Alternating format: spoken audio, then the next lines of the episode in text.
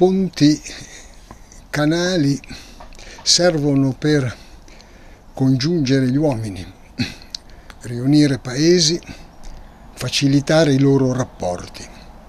Ebbene, in questi giorni un canale di prossima costruzione è invece al centro di una forte polemica. Di che cosa si tratta?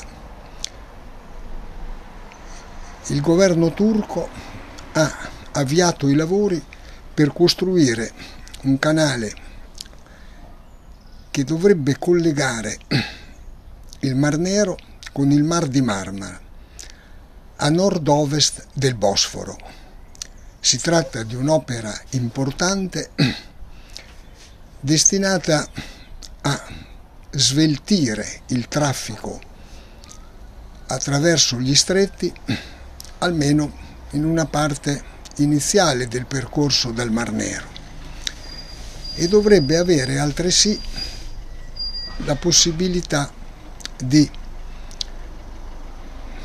alleggerire l'inquinamento oggi provocato da questo movimento e, dagli, e dalle soste dei navigli al Bosforo e dunque favorire da questo punto di vista le condizioni di vita della grande città di Istanbul.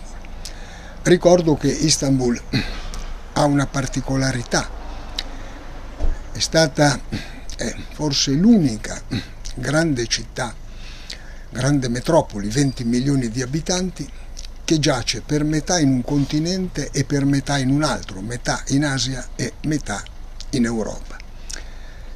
Aggiungo un'altra considerazione, che alle sue spalle ha una lunga storia come capitale, Bisanzio, Costantinopoli e poi, come è noto, Istanbul, finché la capitale è stata poi spostata ad Ankara. Oltre a questo, il canale permetterebbe di realizzare altre opere, intanto nuovi insediamenti urbani per decongestionare gli affollamenti proprio in Istanbul, nuovi approdi ed anche collegamenti importanti con il, con il nuovo aeroporto che collega appunto la città di Istanbul a molte rotte nazionali ed internazionali. Che caratteristiche avrebbe questo canale? La sua lunghezza è prevista in circa 50 km. Avrebbe una larghezza di circa 150 metri, dunque idoneo al traffico di navi di un certo tonnellaggio e anche alle petroliere e una profondità il pescaggio di circa 25 metri. I costi sono previsti intorno ai 15 miliardi, 12-15 miliardi di euro e di, di dollari e la durata dei lavori in circa 6 anni, dunque un'opera importante. Il fatto è che di fronte alla progettazione di fronte all'avvio dei lavori sono sorte molte critiche e sono state avanzate riserve. Di che tipo? In che cosa consistono?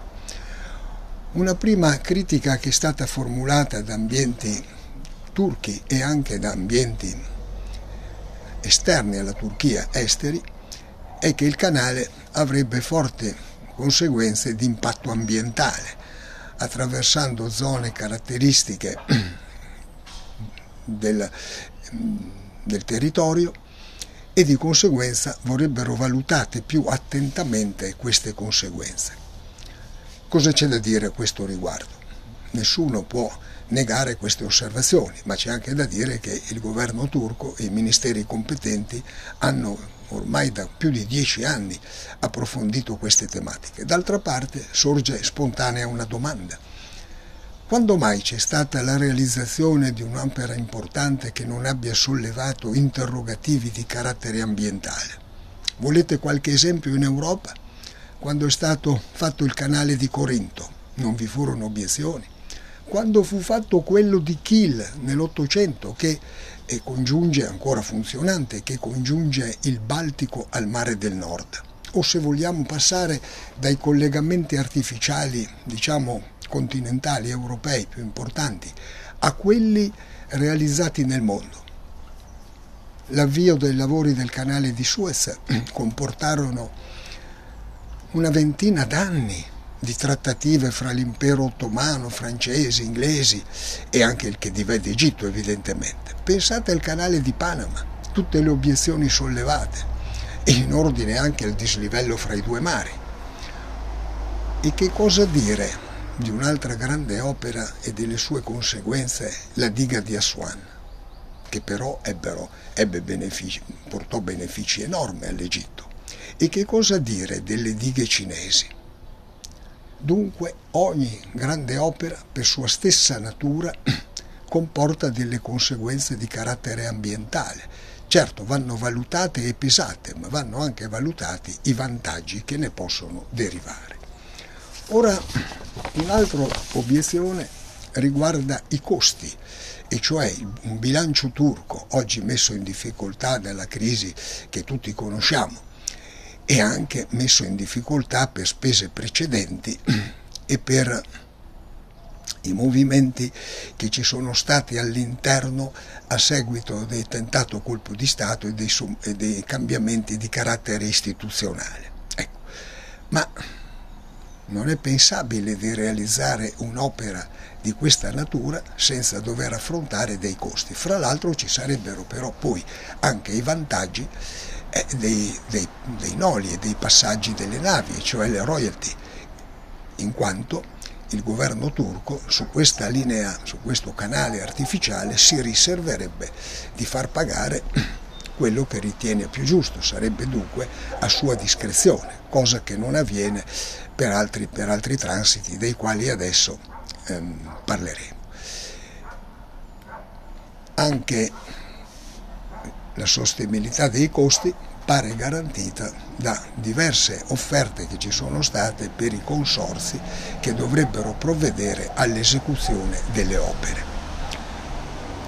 Un'altra, diciamo l'ultima delle obiezioni più significative, tocca la questione della Convenzione di Montreux, Convenzione del 1936 che regola attualmente la navigazione nel canale nel Bosforo, nel canale del Bosforo, quello cioè naturale, lungo il Bosforo. Regola, essa regola sia